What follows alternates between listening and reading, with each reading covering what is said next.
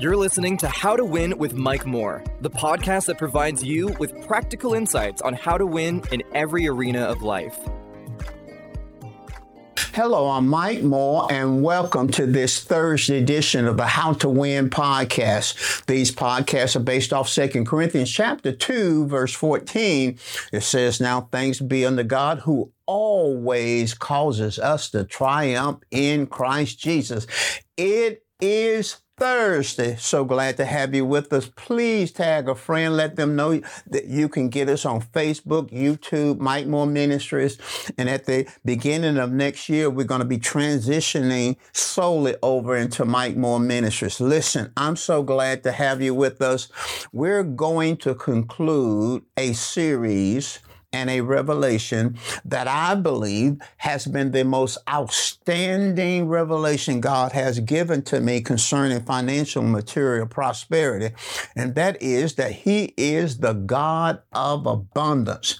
This is our seventh and final lesson now, we've covered a lot of territory in this series. We've talked about what is the abundant life. We've talked about God's nature is an abu- is abundance. We've talked about qualifying issues in terms of stewardship and purpose.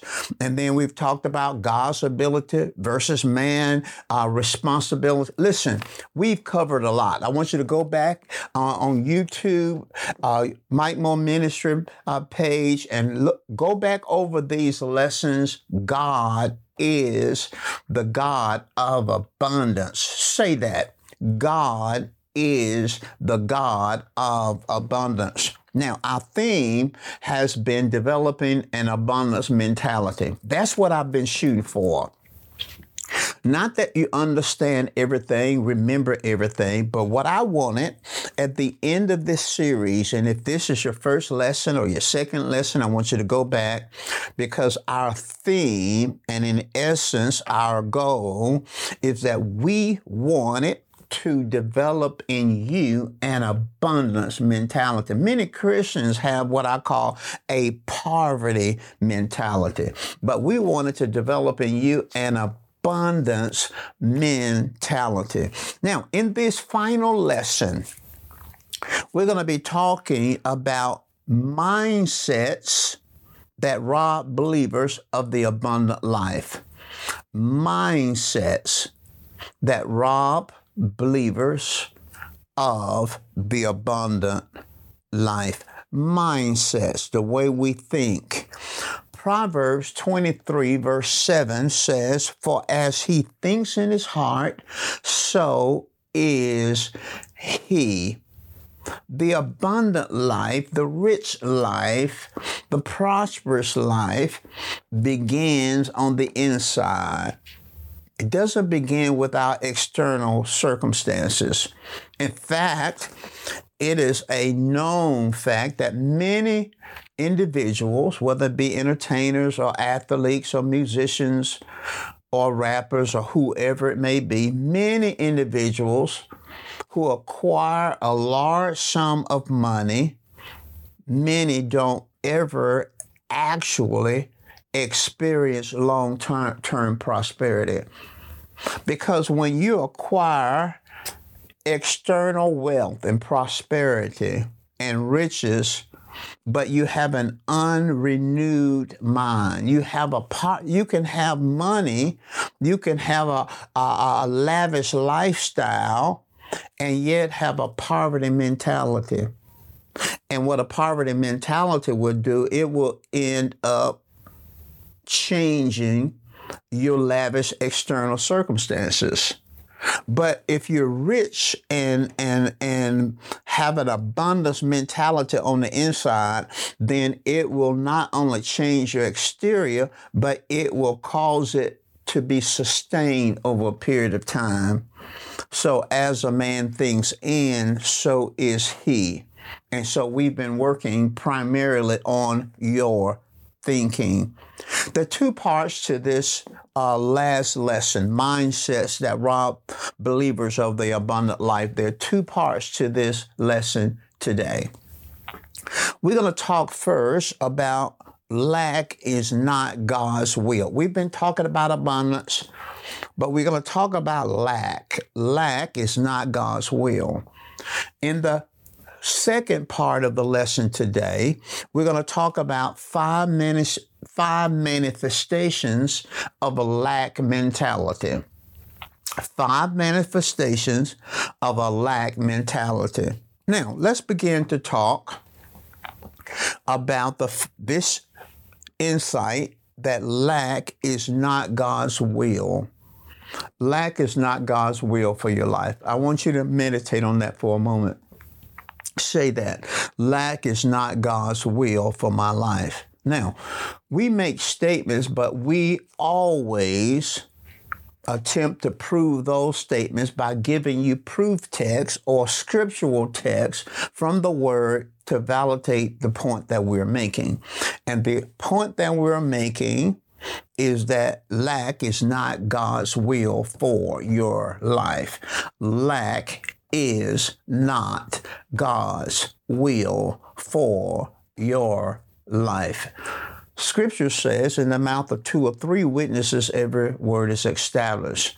I'm going to give you three witnesses from the Old Testament, three witnesses from the New Testament to validate this point that lack is not God's will for your life. Now, let's look at the Old Testament for a moment. In Psalms 23, that great psalm about the, the Good Shepherd, Verse 1 in the NIV translation says, The Lord is my shepherd. I lack nothing. Traditional King James says, The Lord is my shepherd. I shall not want. The word want literally means lack. But the NIV translation says, The Lord is my shepherd. I lack nothing. One translation says, Because the Lord is my shepherd, I have everything that I need. I have everything that I need.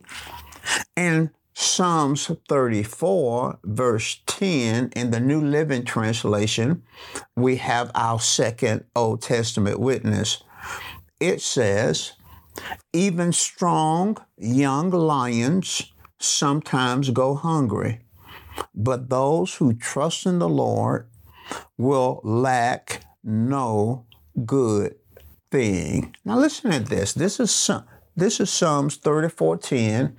I'm reading it out of the New Living Translation. We're establishing the fact that lack is not God's will for your life. And in this second witness scriptural proof text, Psalms 34:10, New Living Translation says, "Even strong young lions sometimes go hungry." but those who trust in the Lord. Do you trust in the Lord today? Is your trust in the Lord? It says, Those who trust in the Lord will lack no good thing. Then our third witness is taken from Deuteronomy chapter 8, verse 9. I want to read it from the New King James Version. God is speaking to the nation of Israel before they enter into the promised land. And he's communicating to them what this land of promise that the scripture says flows with milk and honey. He's speaking to them what life will be like, the condition of their lives in this promised land, Canaan land, will be like. So in Deuteronomy chapter 8, verse 9, it says, A land in which you will eat bread without scarcity. Now, notice that a land that you will eat bread without scarcity. Scarcity is a level of poverty, it's having barely enough, it's a, a hand to mouth existence, it's living from payday to payday. Now, God says, in this land that I'm going to take my people, you're going to eat bread without scarcity. But notice what else he says. He says, in which a land in which you will lack nothing. Notice he says, in this land that I'm taking you into, you're going to lack nothing. So we gave you three witnesses Psalms 23 1, Psalms 34:10 and Deuteronomy chapter 8 verse 9 to validate this statement that lack is not God's will for your life. Let's move over into the New Testament. In Luke chapter 22 verse 35, Luke 22 35, uh, in the New King James Version, Jesus asked his disciples, his 12 uh, disciples, a question. A question. He had led them for three and a half years.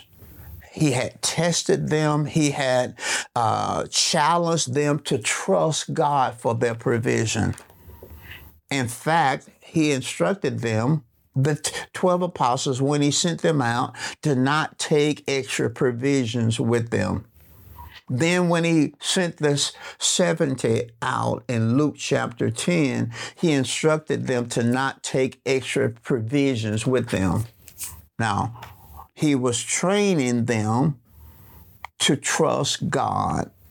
So in verse 35, Luke 22 35, he said to them, and he's asking them a question When I sent you without a money bag, knapsack, and sandals.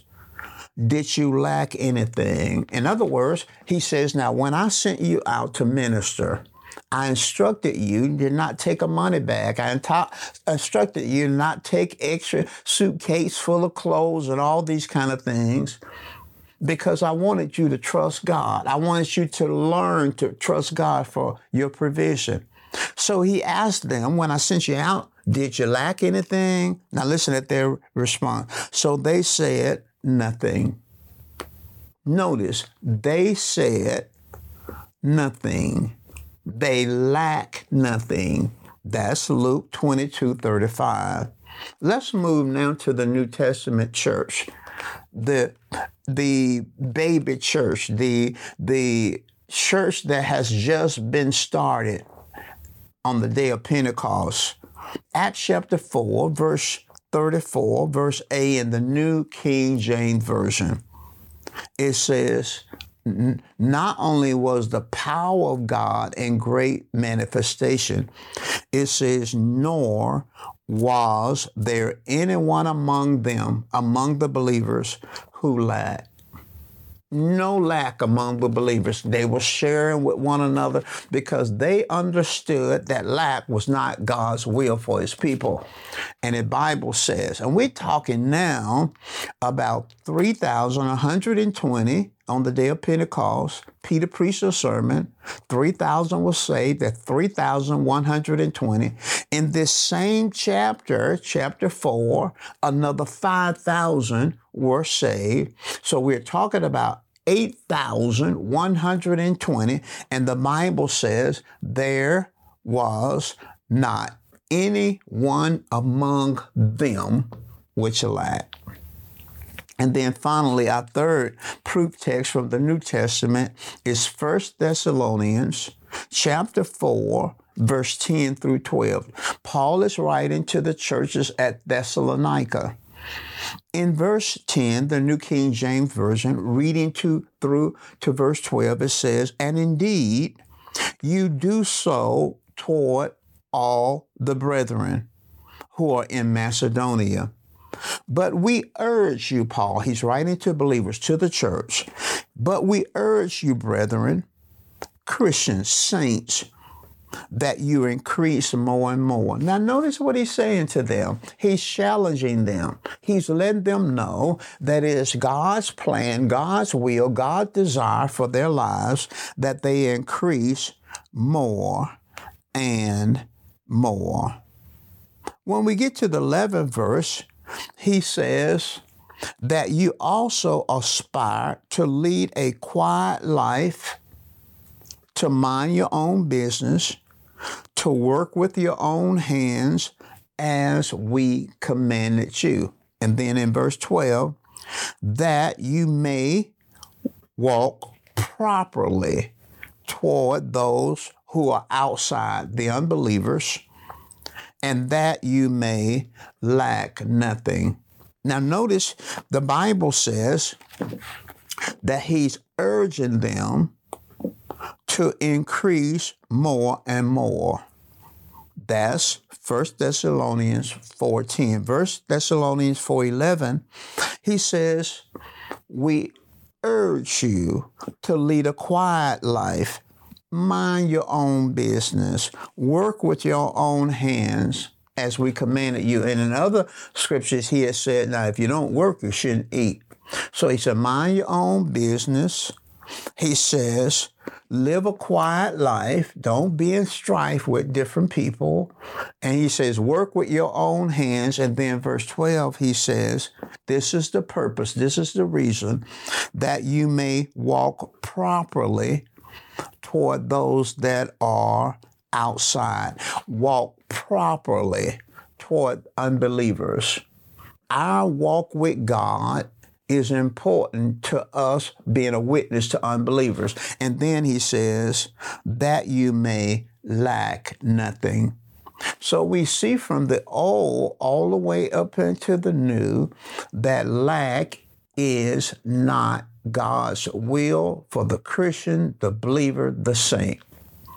Now that's the end of part one of this series, this lesson. And in this seventh lesson, I'm talking about mindsets that rob believers of the abundant life. Now let's move over into the second part of this lesson. I want to talk now about five manifestations of a lack mentality.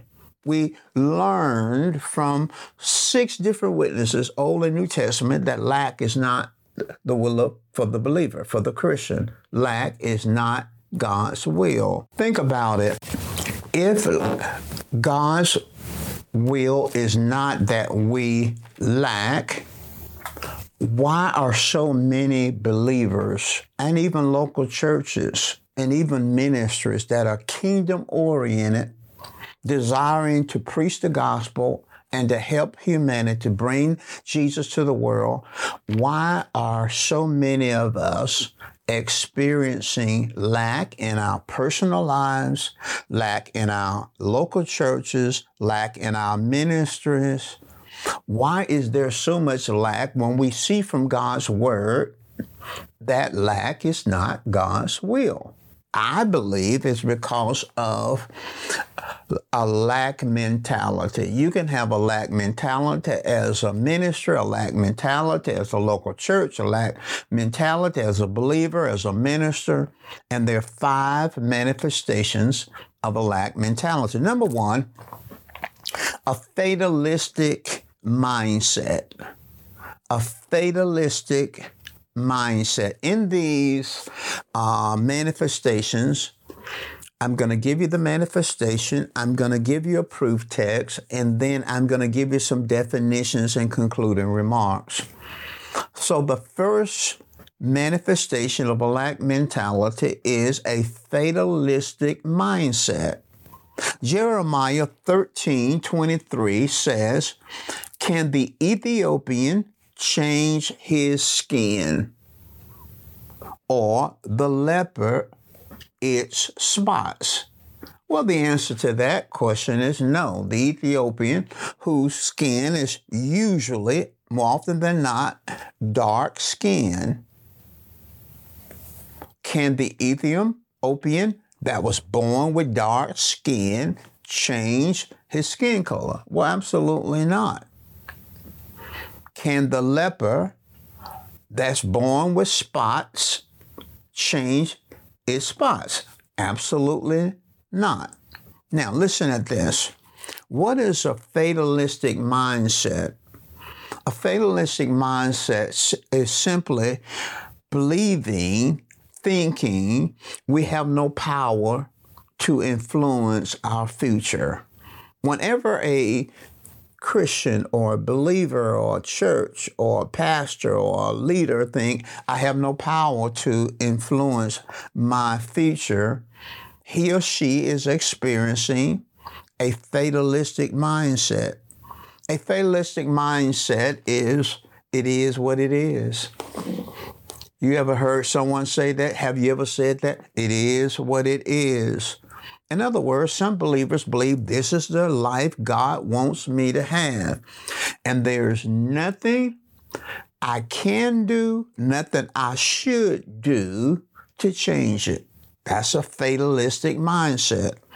Deprivation, deprivation, not having anything is my cross to bear. You'll be absolutely amazed at the number of believers that believe that their economic condition is set in stone. And some even believe that it was predetermined by God, that God placed me in this situation, and it is God's will that I witness for Him in this situation. And part of that is true. But the untruth part of it is God wants me to bear this. This is my cross for life, and God wants me to bear my cross. When you have a fatalistic mindset, it is what it is. There's nothing I can do to change it, nothing I should do to change it because it's my cross to bear. Then it robs you of initiative. It robs you of re- believing God for creative ways to get better, to, to, to change my state. It, it, it robs me of initiative. It robs me of motivation.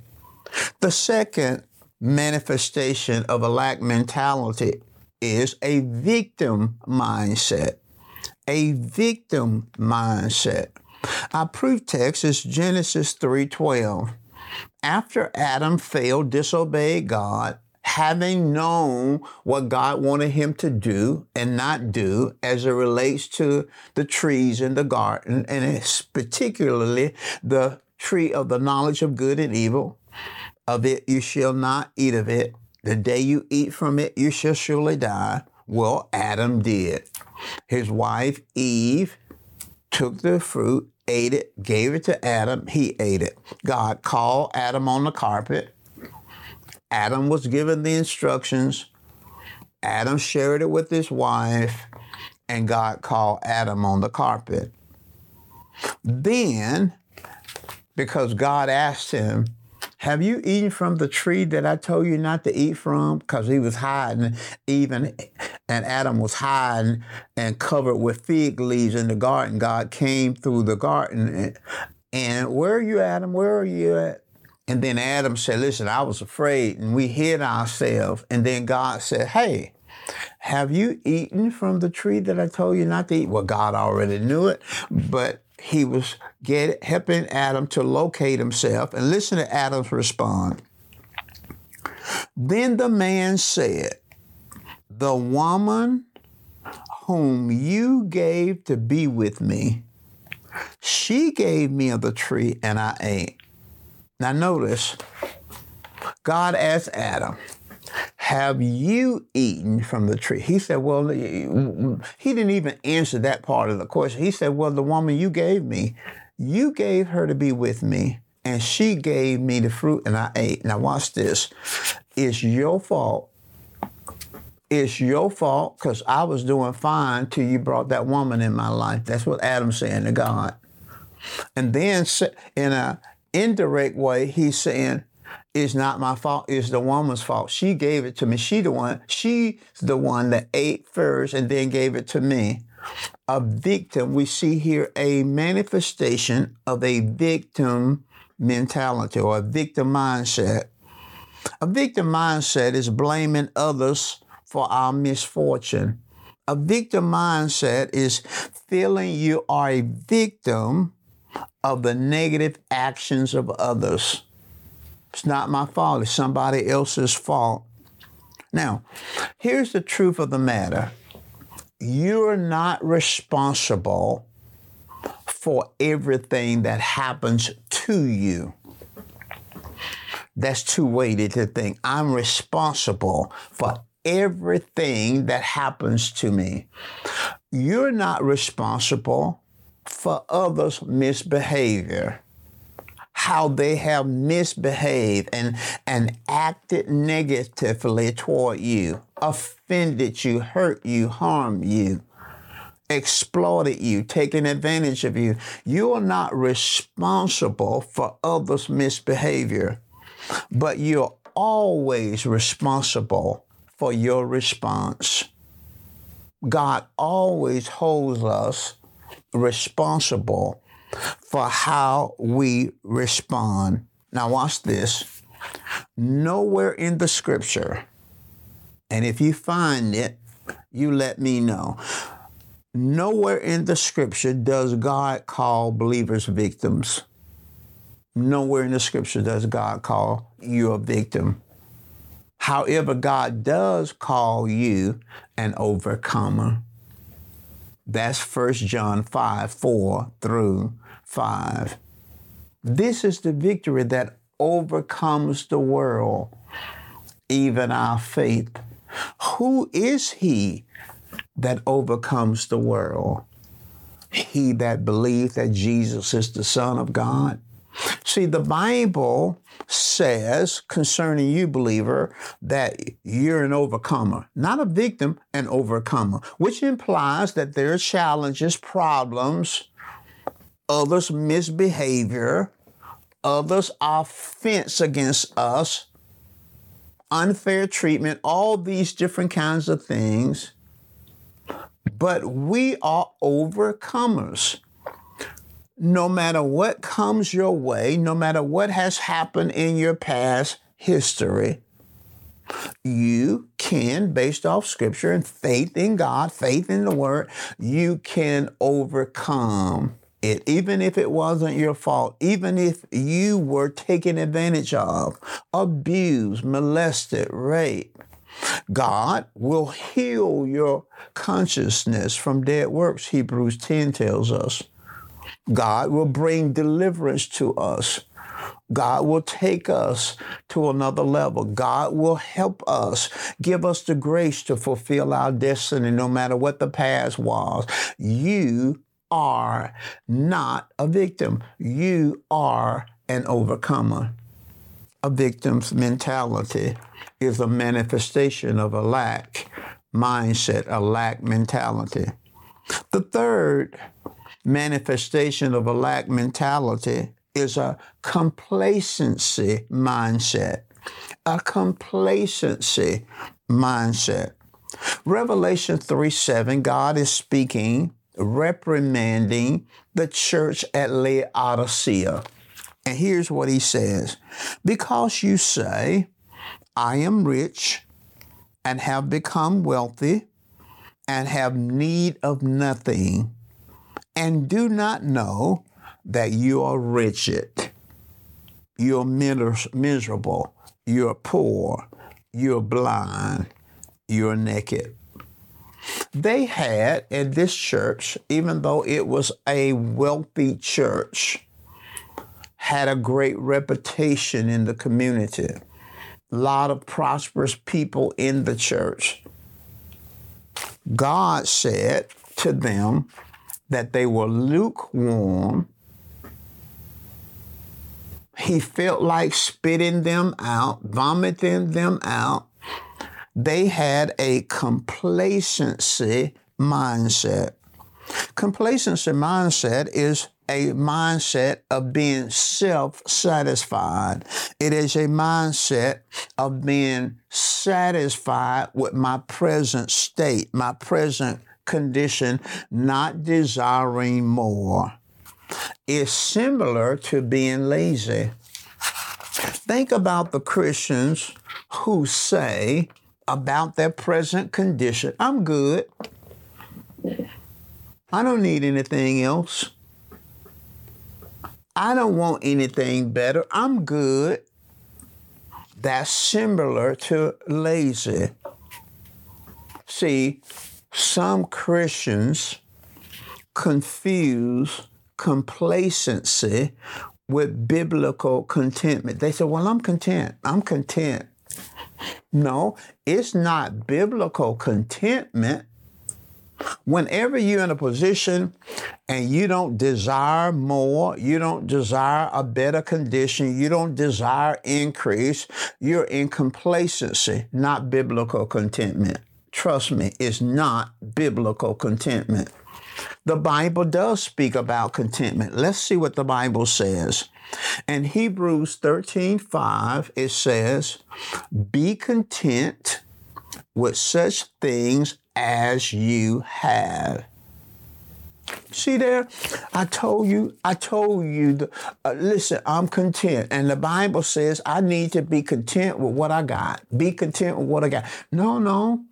You're reading that text. Uh, you're actually stopping and putting a period where there is a common or a semicolon because you're not reading the whole verse. The whole verse in Hebrews 13 5 says, Be content with such things as you have, for, for he has said, I will never leave you nor forsake you. Philippians 4:11 Paul talks about contentment.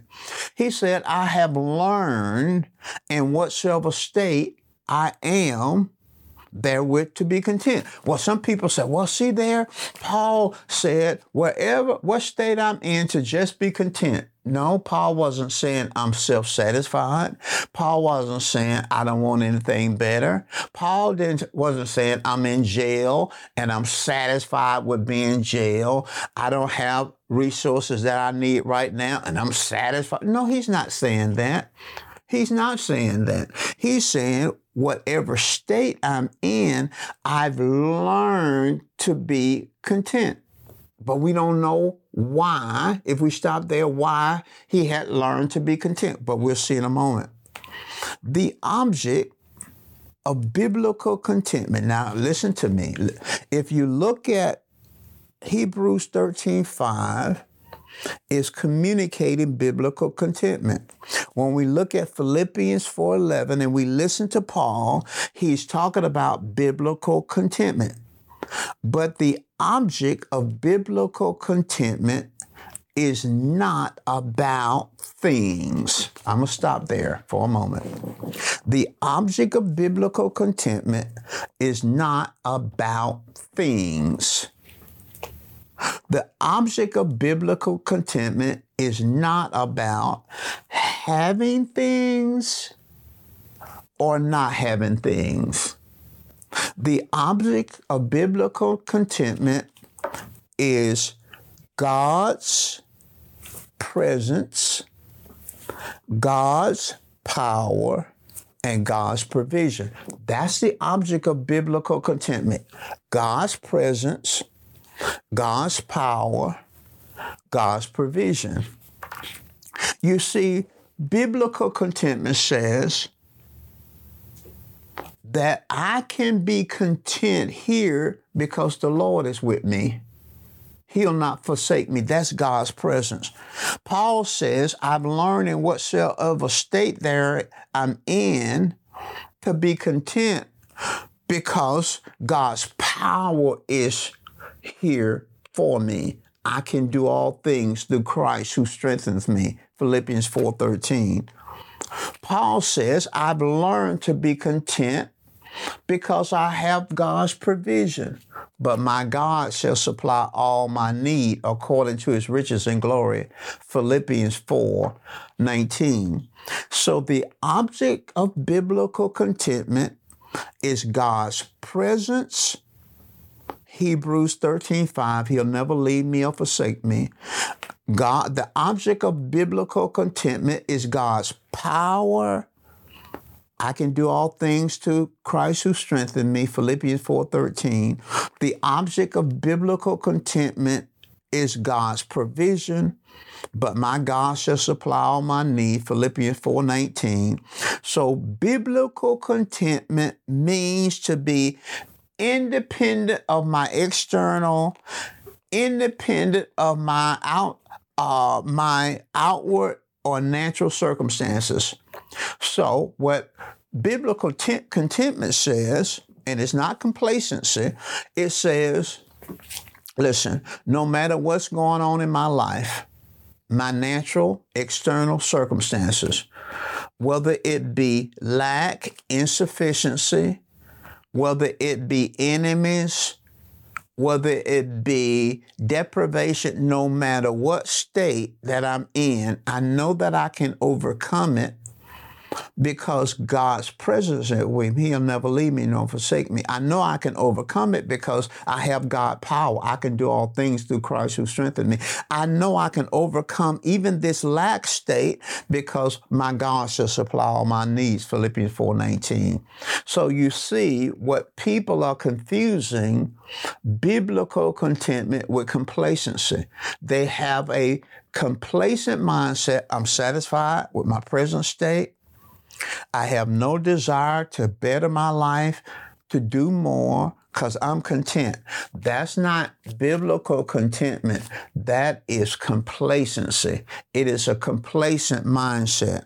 The fourth uh, manifestation of a lack mentality is what I call a waste mindset, a waste. Matthew 26, 8 in that 26th chapter, a woman comes to this house where Jesus is, and she brings this precious bottle of ointment, very costly.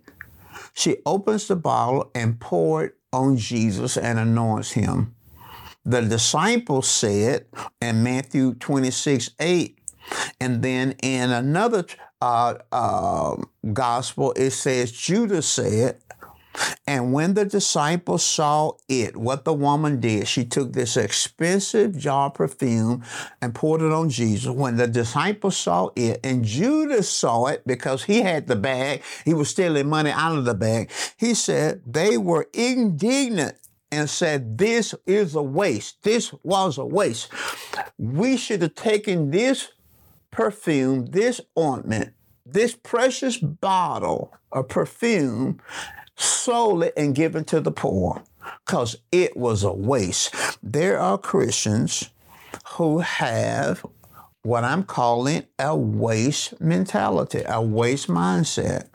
A waste mindset is a mindset where believers believe that they cannot both have and give. They believe that they cannot do both. I cannot have and give. Some believers believe I can have and, and, and I can't give. Others believe I need to give it all away and not have. I don't believe the Bible teach one or the other. 2 Corinthians 9, verse 8, God is able to make all grace abound toward you, so that you always have it all sufficiency in all things may abound to every good work. Abound, abound is used twice in 2 Corinthians chapter 9, verse 8. God wants us to have and He wants us to give. He wants to have, He wants to give.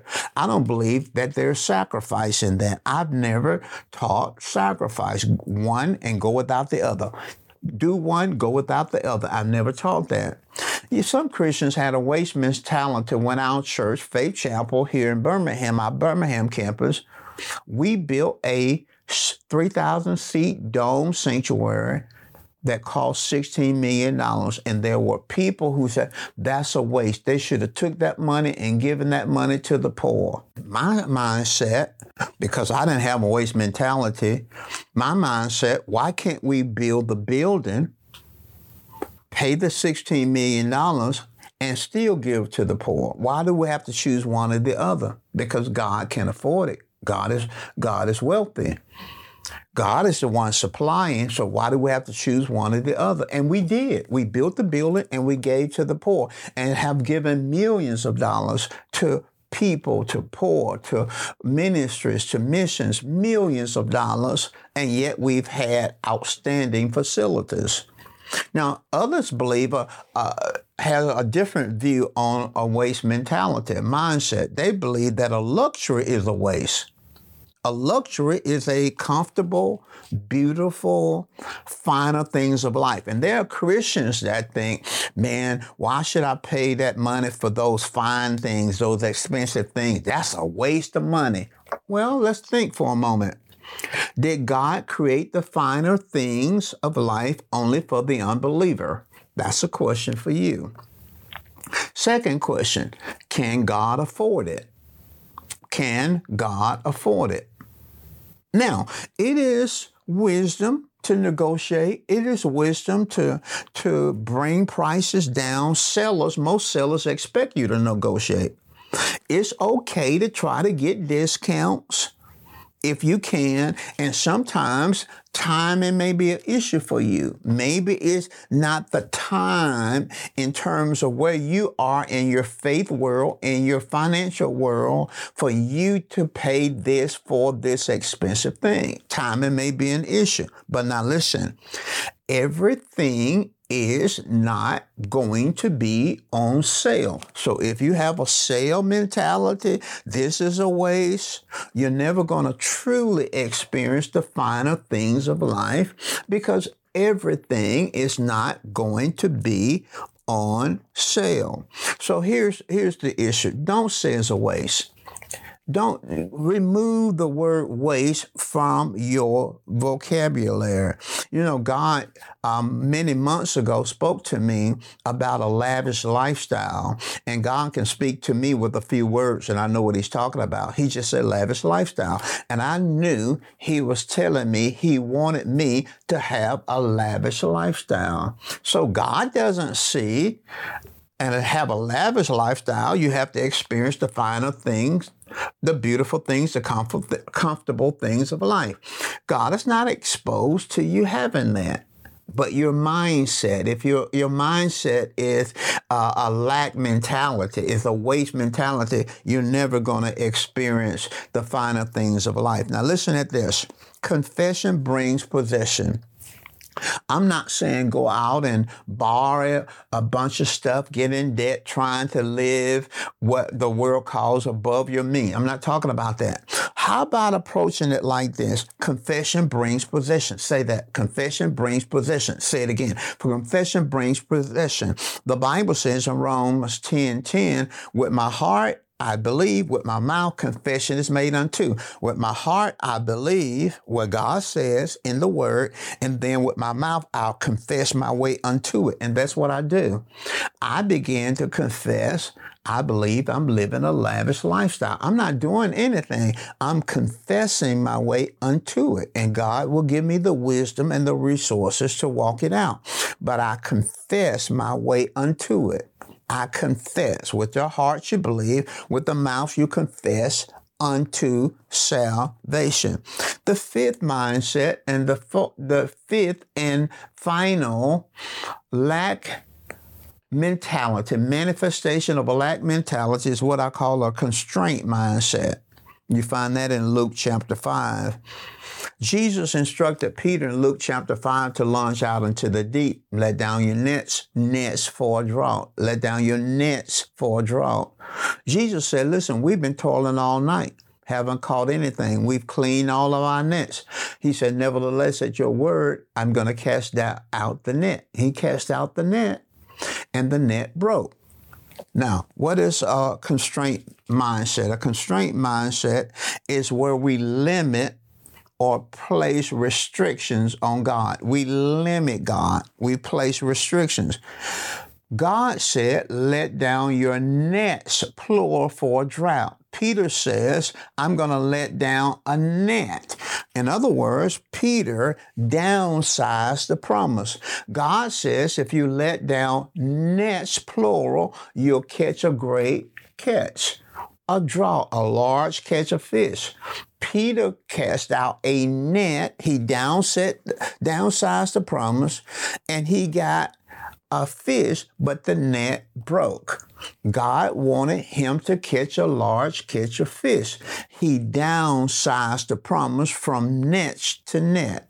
Now, many Christians are downsizing the promises. They do it in a lot of things. They do it in this area of finances and material prosperity, but they do it in other areas. For example, Isaiah 53 4 and 5 says, Surely he has borne our sicknesses, grief is sicknesses, carry our sorrows, that's pain, uh, yet we did esteem him smitten, stricken of God, and afflicted. But he was wounded for our transgressions, bruised for our iniquities. The chastisement of our peace was upon him, and with his stripes we are healed. Now, in that those verses, Isaiah 53, 4 and 5, we have three promises. We have the promise of forgiveness or deliverance from sin. He was wounded for our transgressions, bruised for our iniquities. We also have the promise of soul health, mental health. The chastisement of our peace was upon him. And we also have the promise of physical healing. By his stripes, we are healed. So notice forgiveness of sins, wholeness in our soul, that's emotional health, mental health, and then healing for our bodies. But most Christians interpret Isaiah 53, 4 and 5 as forgiveness of sins only. They say it does not promise healing, whether it be mental or physical. They have downsized the promise. Well, I call that a constraint mentality. Listen, I'm out of time, but we've talked about uh, lack is not God's will for your life. We talked about five manifestations of a lack mentality, a fatalistic mindset, victim mindset, complacency mindset, a waste mindset, and a constraint mindset. This concludes our teaching on the God of abundance. Now, it was seven lessons. I want you to go back Listen to all seven of those lessons, and I'm convinced beyond a shadow you will end up having an abundance mentality. And remember, as a man thinketh, so is he. In other words, prosperity, kingdom prosperity begins in us and then it manifests outside. So, what we've attempted to do is to deal with your thinking, develop an abundance mentality because once you get an abundance mentality, guess what? It is going to begin to manifest in your external, outside, natural world and circumstances. Listen, I love you. Thank you so very much for spending these seven lessons with us. We're going to begin something new in our next lesson. I love you. Pray that you have a successful weekend and the rest of the week thank you